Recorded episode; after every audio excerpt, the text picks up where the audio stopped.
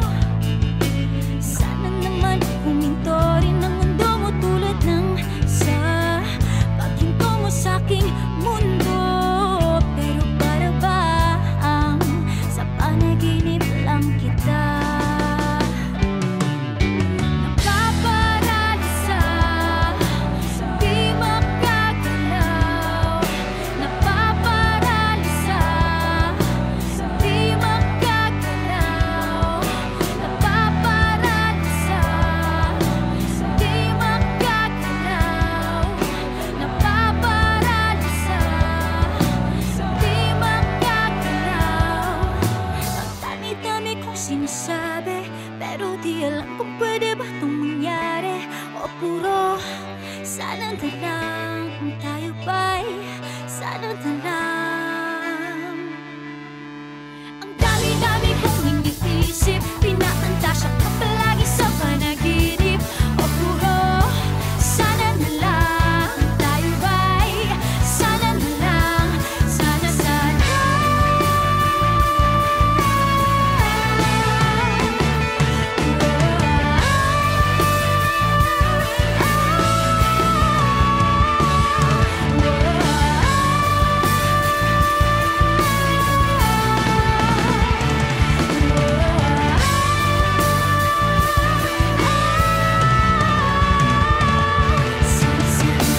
KRO 104.3 The Way FM. Pinag-usapan natin today ay signs kung niloloko ka at kung may iba na ang isang lalaki. Narito ang mga signs. Okay, sa mga susunod na marinig mo ay mga tips ko na ginawa ko sa channel ng Hugot Radio. Libo-libong tao na ang nakarinig nito. Kaya, share ko naman dito para may idea ka. Ready ka na? Tara, let's go! This is Hugo Radio. Always believe in love and keep the flame burning. Hey, it's me, Ronaldo. Thanks for tuning in to Hugot Radio. signs kung paano malalaman kung ang isang lalaki ay isang player. Gusto niya yan, di ba? Kasi sino ba naman ang gustong paglaruan ng isang lalaki? Right? Paano malaman na he is a player? Ayaw niya yung tipong ah, nakita ka, nakasama ka niya. He doesn't want to be seen with you. Okay?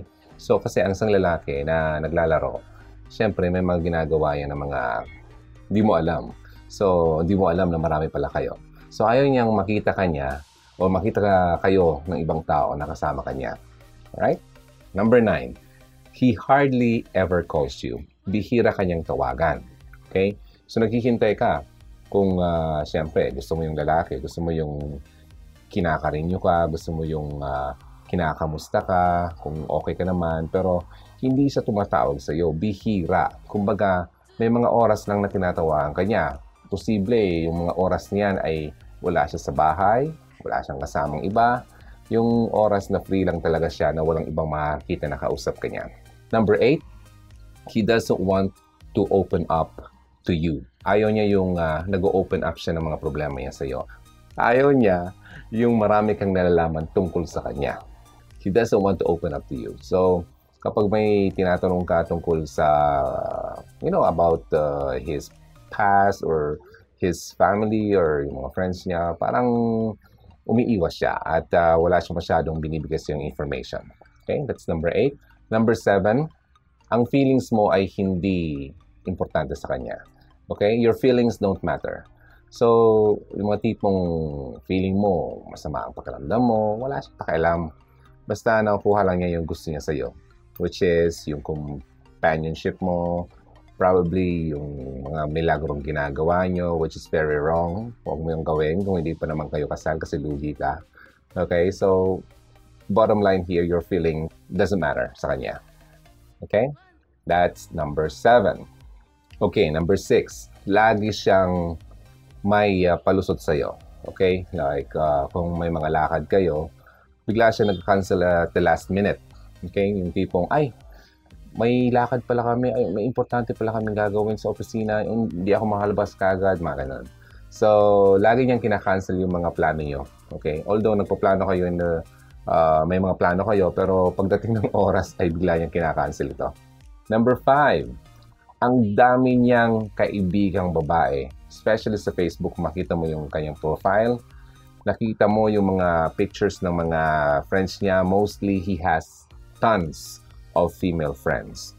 At hindi lang female friends kasi nakikipaglandian pa siya sa sa mga comments niya, di ba? Wala namang problema ang magkaroon ng maraming kaibigan ng lalaki na babae, okay?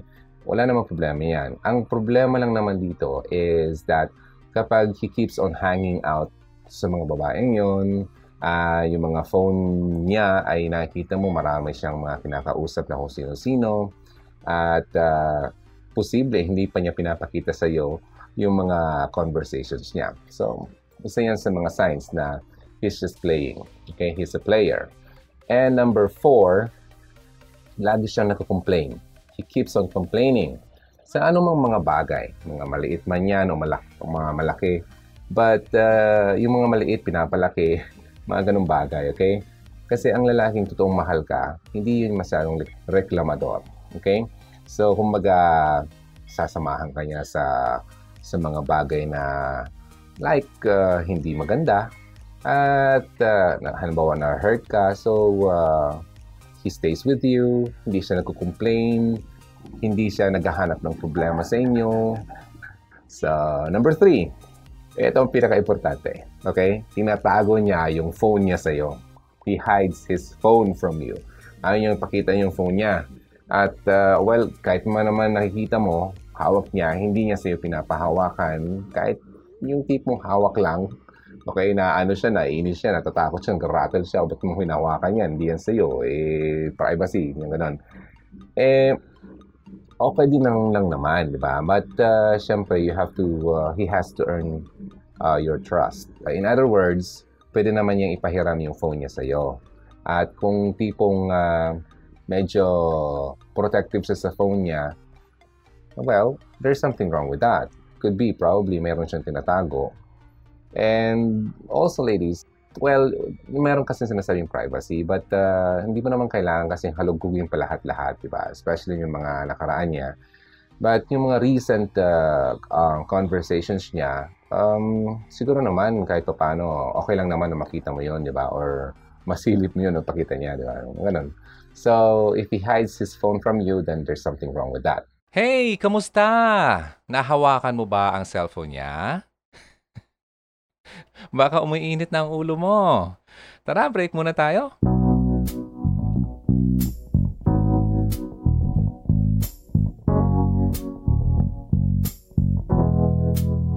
Knew the signs wasn't right.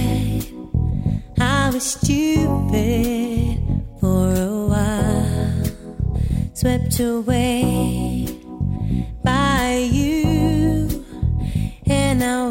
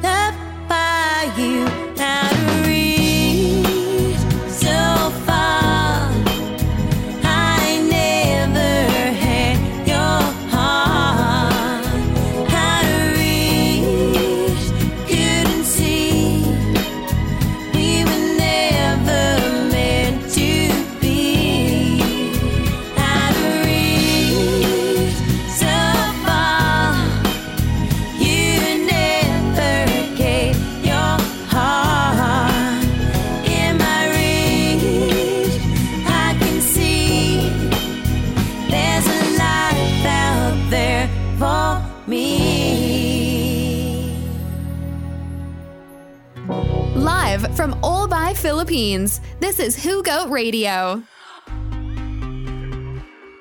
And number two, ang past niya ay napaka-misteryoso. Okay? His past is a mystery. Okay? Hindi mo alam kung ano, kung saan ka siya nanggaling, kung ano yung ginawa niya in the past. Wala siyang ino-open up nga sa'yo, di ba? So, hindi mo alam kung ano yung mga pinaggagawa niya in the past. So, wala kang idea. As in zero. Okay? Eh, hindi clear at hindi mo alam kung ano ang ah, mga nangyari sa kanya, kung ano ang mga hilig niya, kung ano ang mga pinaggagawa niya. So, kasi ang isang tao na gusto kang maging kasama sa buhay talaga niya, ay ipapakita niya sa iyo ang nakaraan niya, yung mga past mistakes niya and all. Di ba? Wala siyang itatago sa iyo. So, kasi gusto niyang tanggapin mo siya ng buong buo, pati yung mga past niya. Okay? But if uh, yung past niya ay still a mystery to you, then ayaw niya talagang ikaw makasama sa buhay niya. Pwedeng uh, flavor of the month ka lang niya. Panandali ang aliwa lang niya. Okay? And number one, it's all about being physical daw.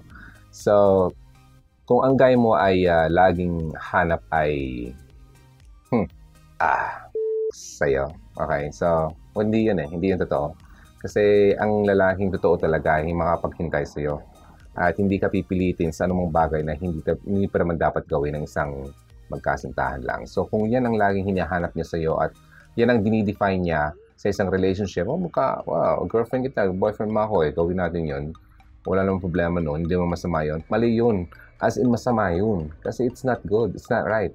Kasi kapag ginawa mo yun, ikaw ang lugi dyan. And if he keeps on asking that from you, ibig sabihin, talagang yun lang naman talagang habol niya sa'yo. That's the bottom line. Okay? So, yan ang sampung signs kung paano malaman ng isang lalaki ay isang player.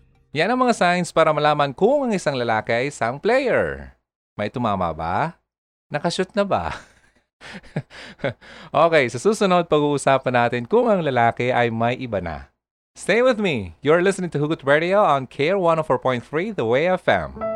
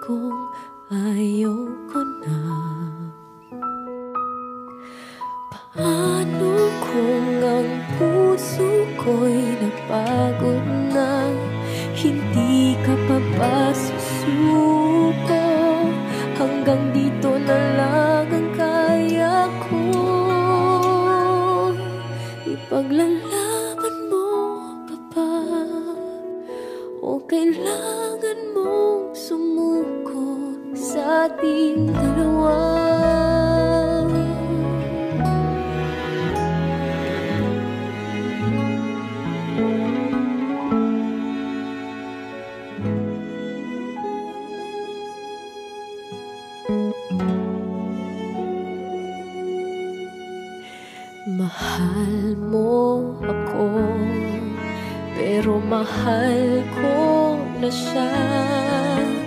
Masakit man isipin Di ko kayang pigilin Na napapalayo Na tayo sa isang isa. Wala na yata tong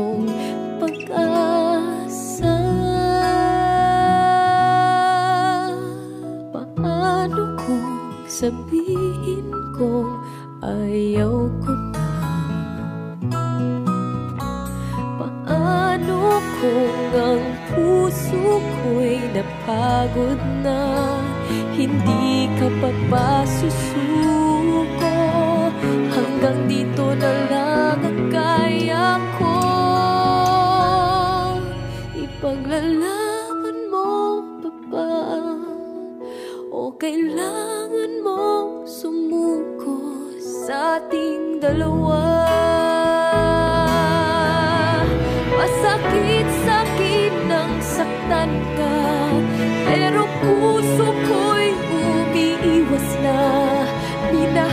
kita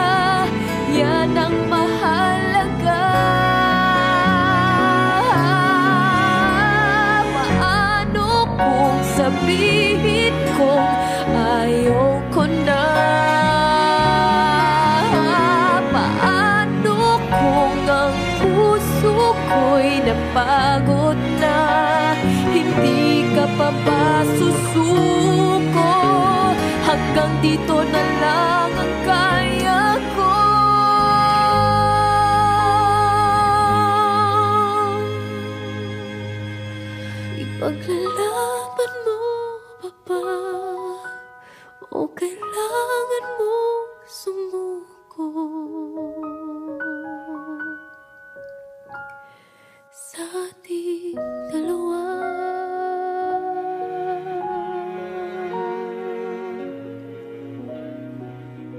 Care 104.3, my name is Ronaldo and this is Hugot Radio. Kanina na-share ko ang mga signs kung ang isang lalaki ay isang player. Ngayon naman, shift tayo. Pag-uusapan naman natin kung ang lalaki ay may iba na. Ready ka na? Sige, prepare mo ng tubig at panyo, okay? Nine signs kung paano mo malalaman kung ang isang lalaki ay may ibang babae. Coming up. Feel relaxed. You are listening to Ronaldo on Who Goat Radio. Alright, nandito ang mga signs na para malaman mo kung ang isang kasintahan mo ay may ibang babae. Ready? Okay, let's go. Alright, number one, he starts smelling like women. Okay? Nagsisimula na siyang mangamoy babae. So when he comes home, alam mo na kung anong klase ang amoy niya, di ba? Kasi matagal na kayo nagsasama. Now, kapag may bigla kang kakaibang na amoy sa kanya, sa damit niya or sa buhok niya or wherever, na amoy babae, that's isa sa mga signs na meron siyang ibang babae. Kasi most of the time, kapag ganon, may ginagawa silang kabulastugan and uh, most of the time nakakalimutan niya mag-ayos at mag, uh, you know, mag-freshen up para sa'yo pag uwi niya. Kaya maaamoy mo yan, especially kung lasing siya pag uwi niya or kung hindi siya kagaya ng pag-alis ng umaga ay napaka-fresh niya pag uwi niya, kakaiba na yung amoy niya. Alam mo yung amoy niya kasi alam mo ang, kung nagsasama na kayo, especially, at para ito sa mga mag-asawa, alam na alam mo ang amoy ng iyong asawa, di ba?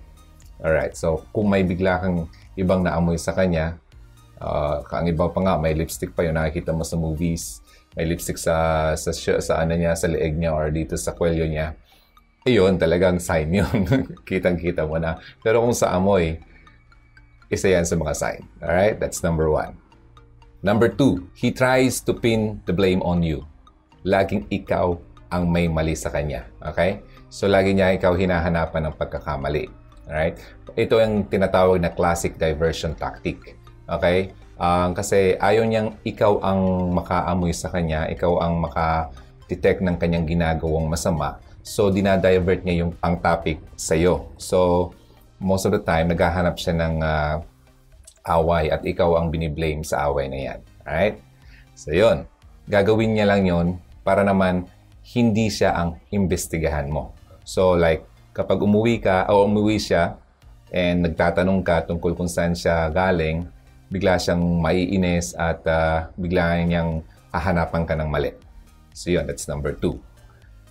Number three, your instincts are telling you na something is off. May something. Kasi alam niyo yan. Nararamdaman niyo yan. Nafe-feel niyo yan. At uh, ang mga babae, magaling dyan. Okay? So, you have to trust your gut.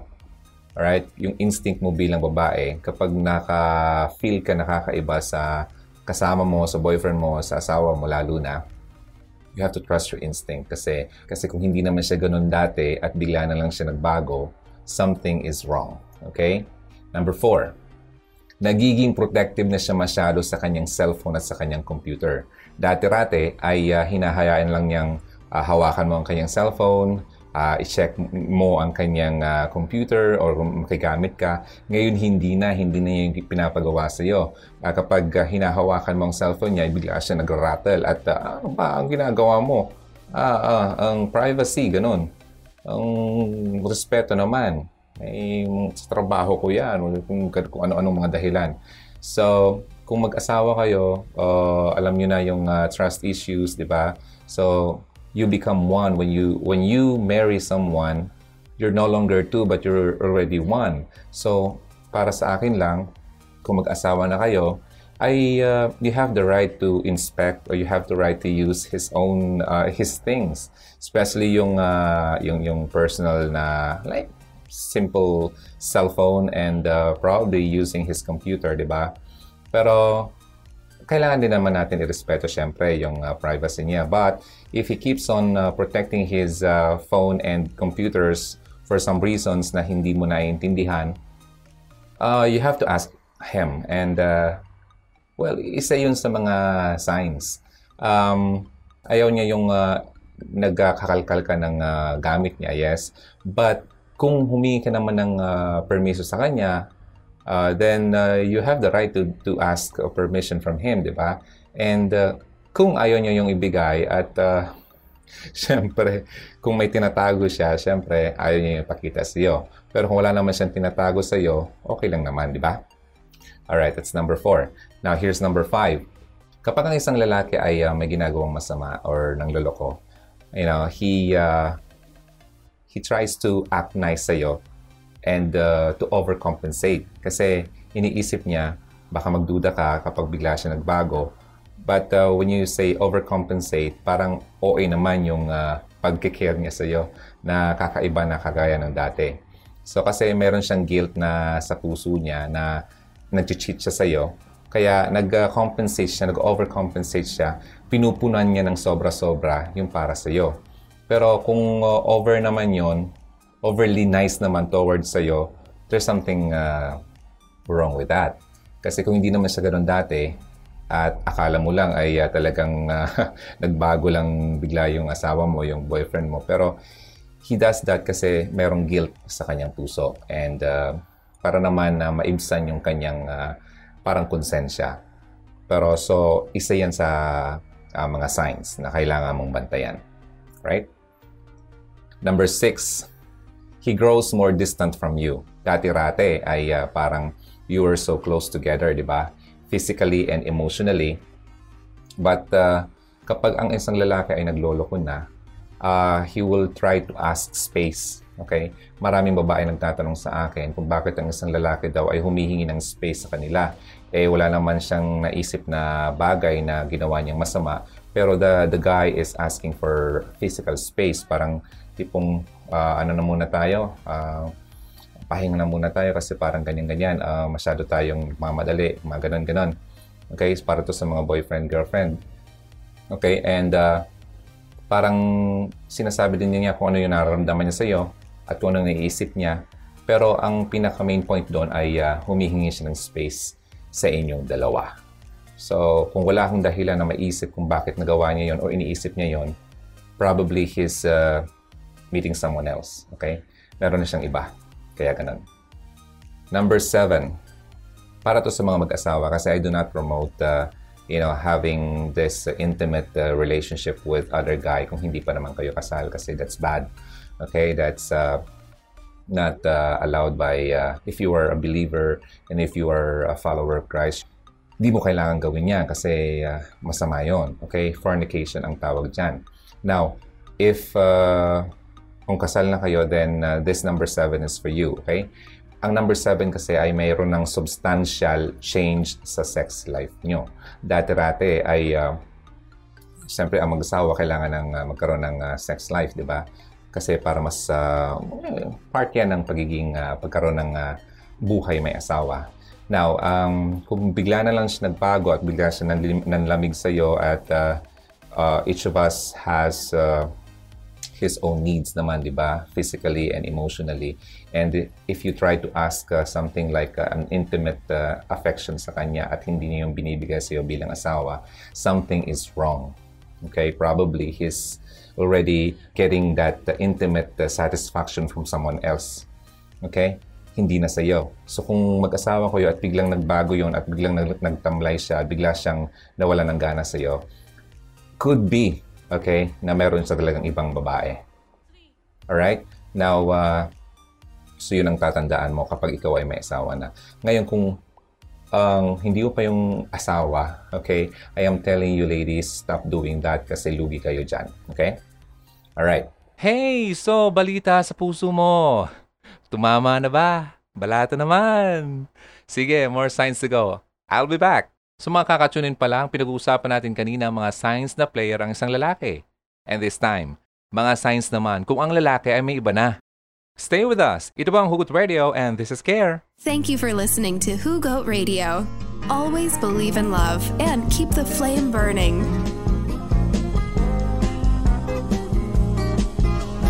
Galing lang ako sa inyo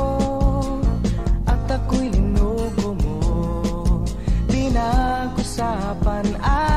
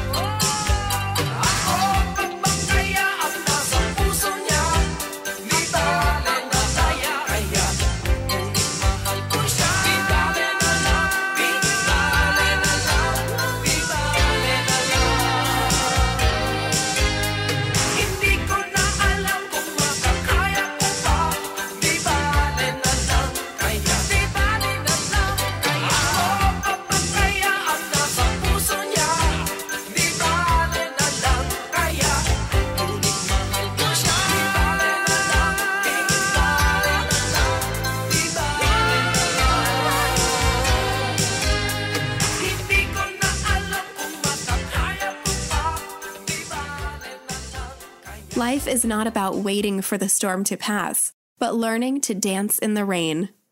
Thank you for listening to Who Goat Radio. Always believe in love and keep the flame burning. Number eight, para dalawa na lang tayo. He acts very secretive about his whereabouts. Masyado na siyang sik- masikreto sa kanyang mga ah, kung saan siyang naroon, whereabouts. Kung saan siya pupunta, kung saan siyang ngayon, right now, kung tatanungin mo siya, parang ang kung lalabas siya, parang ayaw niyang ah, lagi siyang tinatanong kung saan siya pupunta, kung anong ginagawa niya, kung sino kasama niya. Alright? Ayun, nagiging secre- ang secretive na siya. Kaya kung ganoon ang ginagawa ng lalaki, ah, probably talagang he's doing something na ah, is not right bilang ah, asawa o kasama. Okay? Um, probably he's happy going with someone else. Okay? He's happy doing something na hindi karapat-dapat. Kaya he's acting very ah, parang ah, naiinis siya kapag tinatanong kung saan siya galing, anong ginagawa mo, kapag tinetext mo, hindi nagre-reply, Or parang kapag tinawagan mo, naiinis siya, parang sabihin ang kulit-kulit mo, parang ganun. Alright? Hindi naman siya ganun dati at bigla siya nagbago, something has changed. Alright, here's number nine and here's the last. Ito ang lagi ang nangyayari. Kapag ah, hindi mo maintindihan ng isang lalaki kung bakit bigla lang siya nagbago at lagi ka na lang inaaway. Okay, here's number nine. He picks fights with you all the time. Yung sa kanina, sa first ah, part, sabi ko doon na parang ah, number two, he's always ah, blaming you for something na hindi mo naman na kasalanan. But this number nine is always looking for a fight he is obviously not happy with you already sa relationship nyo, kaya yun nangyayari. Alright, so he's always seeking uh, parang satisfaction elsewhere, sa ibang lugar. Kaya kapag uh, nasatisfy na siya ng ibang babae, and uh, he comes home to you or he goes sa sa iyo or kung girlfriend ka pa lang, then uh, hindi na siya sweet sa iyo at uh, hindi na siya kagaya dati nung nililigaw pa lang sa iyo. I'm sorry, pero talagang yan ang pinaka ah, dahilan, I mean, ang sign na ang lalaki ay nagkakaroon na ng ibang satisfaction sa ibang babae, sa ibang partner. Alright, so kaya ito ang pinaka importante dito, ladies. Alright? Kasi ang mga lalaki, it's in our human nature bilang, bilang lalaki na as a lalaki ay hinahanap talaga ay ah, you know, sex. Now, um, if you are the lady, okay, at ikaw yung nililigawan, please, alright, if you're just uh, starting out and uh, someone is uh, courting you at gusto kang maging uh, girlfriend, okay, I mean, uh, wag mong ibigay lahat-lahat sa kanya kasi yun lang naman ang gusto niya. Honestly, I'm telling you, paulit-ulit, ladies, yun talaga yun, okay? Majority of the guys, ganun yun, okay? masasabi ko yan kasi it's in our it's in our system already. Now it's really hard, okay, na ma- mabago yan kung ang isang lalaki talaga ay walang paniniwala kay God kasi wala siyang um, belief, wala siyang takot na gawin ang isang bagay na mali. Alright? Na kung ang isang lalaki ay hindi siya believer and he doesn't believe in God and he he always say na, um, nako, 2018 na, 1920, ganun, kung anong year man to pinapanood mo. Ano na, uso na yan. Gawin natin yan. Kung mahal mo ako, bigay mo yan sa akin. Ah, kung, kung di mo sa akin, bigay, di wag. O, di ba? Ganun ang mga sinasabi ng mga lalaki. Pero ladies, do not. Please, Okay, huwag niyong gawin yun. Kasi kapag binigay niyo isang bagay na talagang hinahanap niya, hini, hinihingi sa iyo, kapag binigay mo na yun na hindi pa kayo kasal, wala na. At biglang magbago yan at naghahanap yan ng iba at nakahanap ng mas nasasatisfy siya, I'm sorry, iiwan ka niyan. Okay? Pero ang isang lalaki ay talagang totoo, ang pagmamahal sa iyo, kahit walang sex, ay mamahalin ka niyan. Okay? At hihintayin ang tamang panahon para makuha niya yan. Alright? At uh, para lang yan sa mga mag-asawa kasi talaga. Sex is a gift from God. Okay? Now, if we are going to do it, na hindi pa naman tayo talaga sa loob ng ah, isang ah, kasal, naku, ang mangyayari sa atin yan ay lagi kayong mag-aaway, lagi kayong magkakaroon ng problema. Kapag hindi mo sinunod ang isang bagay na sinasabi ni God, mapapasama ka.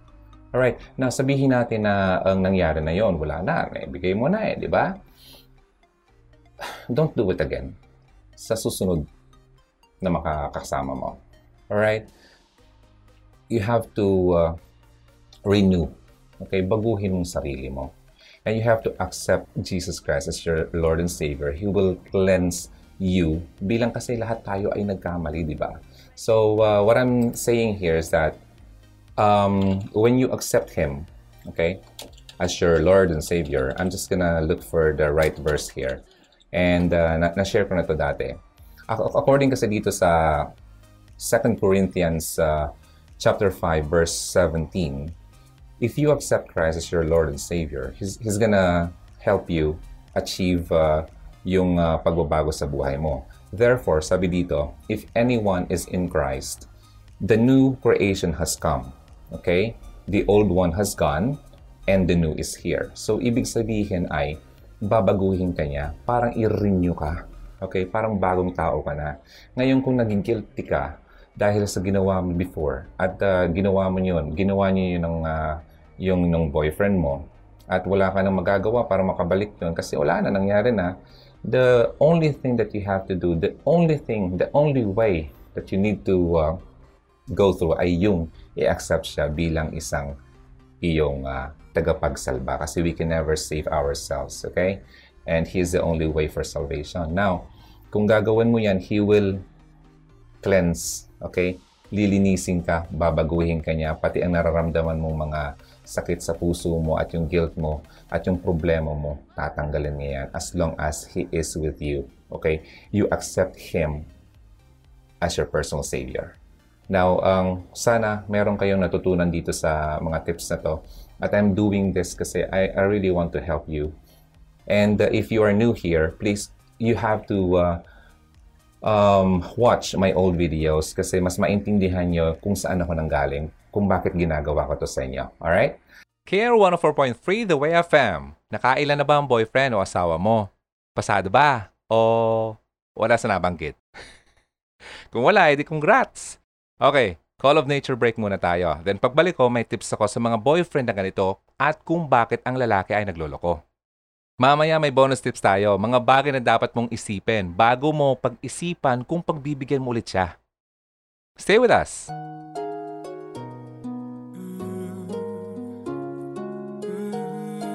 Forget what hurt you, but never forget what it taught you. Thank you for listening to Who Goat Radio. Always believe in love and keep the flame burning. Why can't I turn off the radio?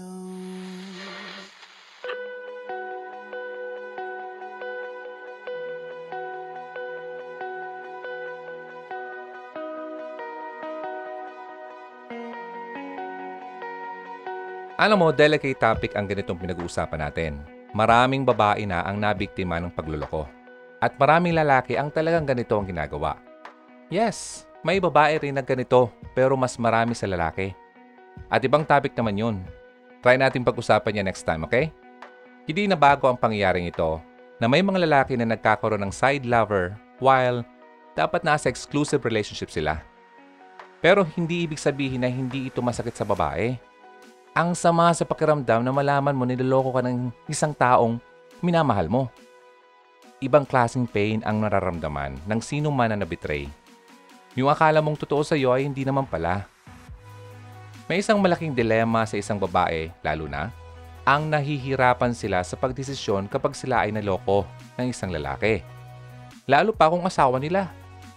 Alam nila na deserve nila na itreat sila ng tama, ngunit alam din naman nila na sayang naman kung tatapusin lang ito dahil lang sa isang pagkakamali.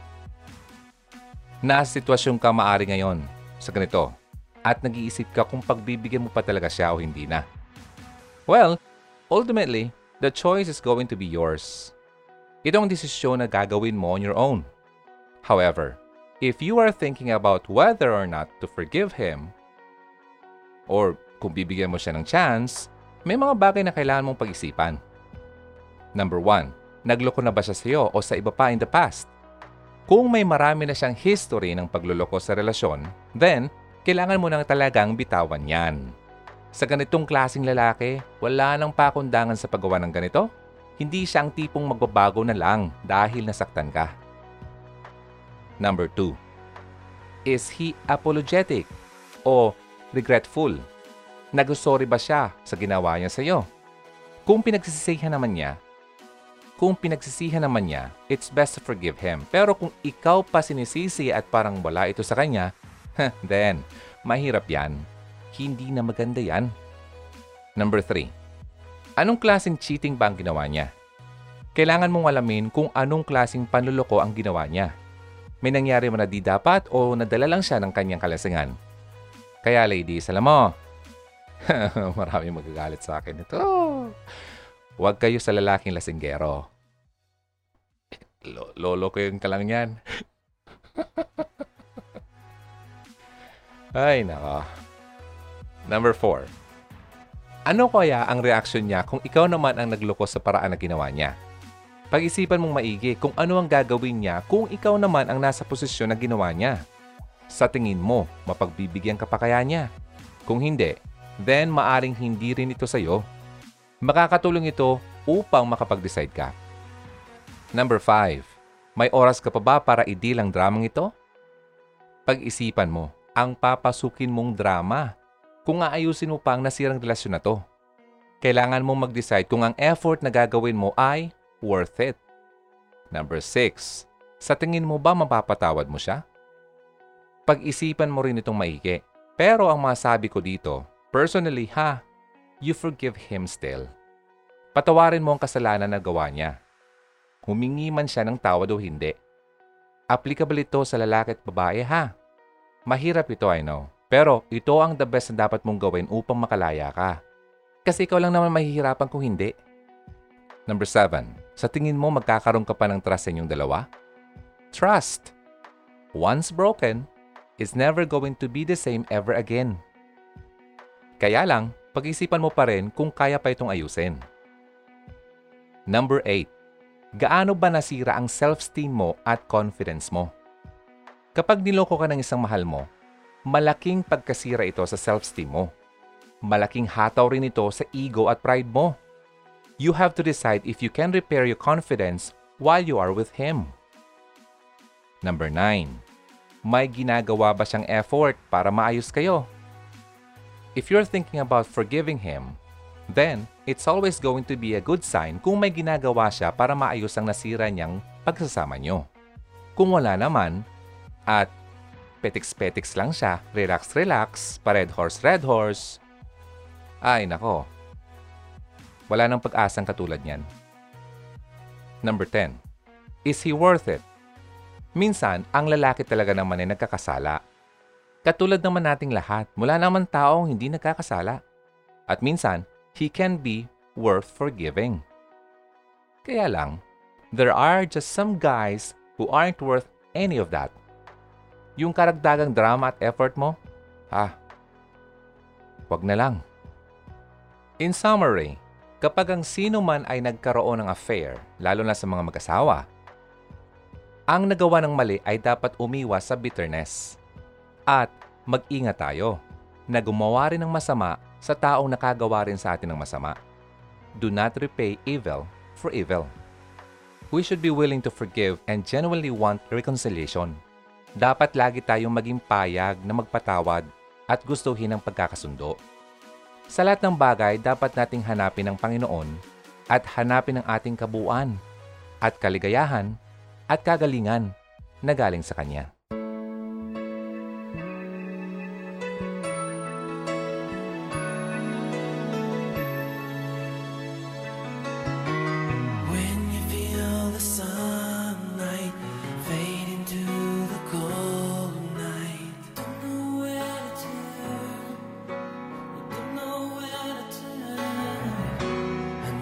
The dreams you're dreaming.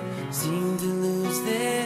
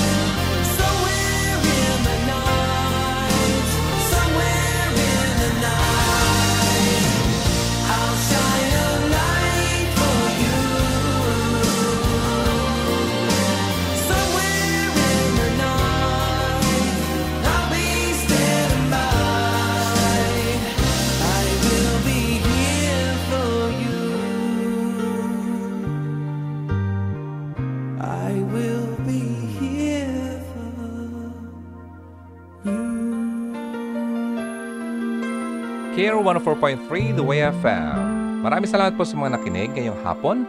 Ako si Ronaldo at ito po ang Hugot Radio. Abangan ulit next week ang susunod na episode ng Hugot Radio. And if you want to follow us on YouTube, just look for Hugot Radio. And you can also listen to us on Spotify.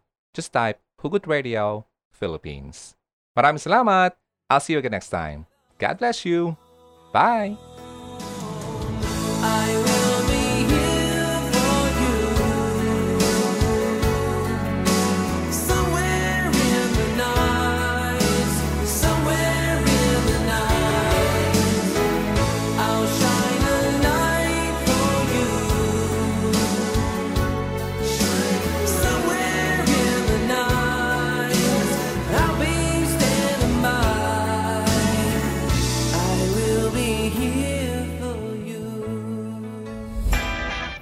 Halina't makihugot na.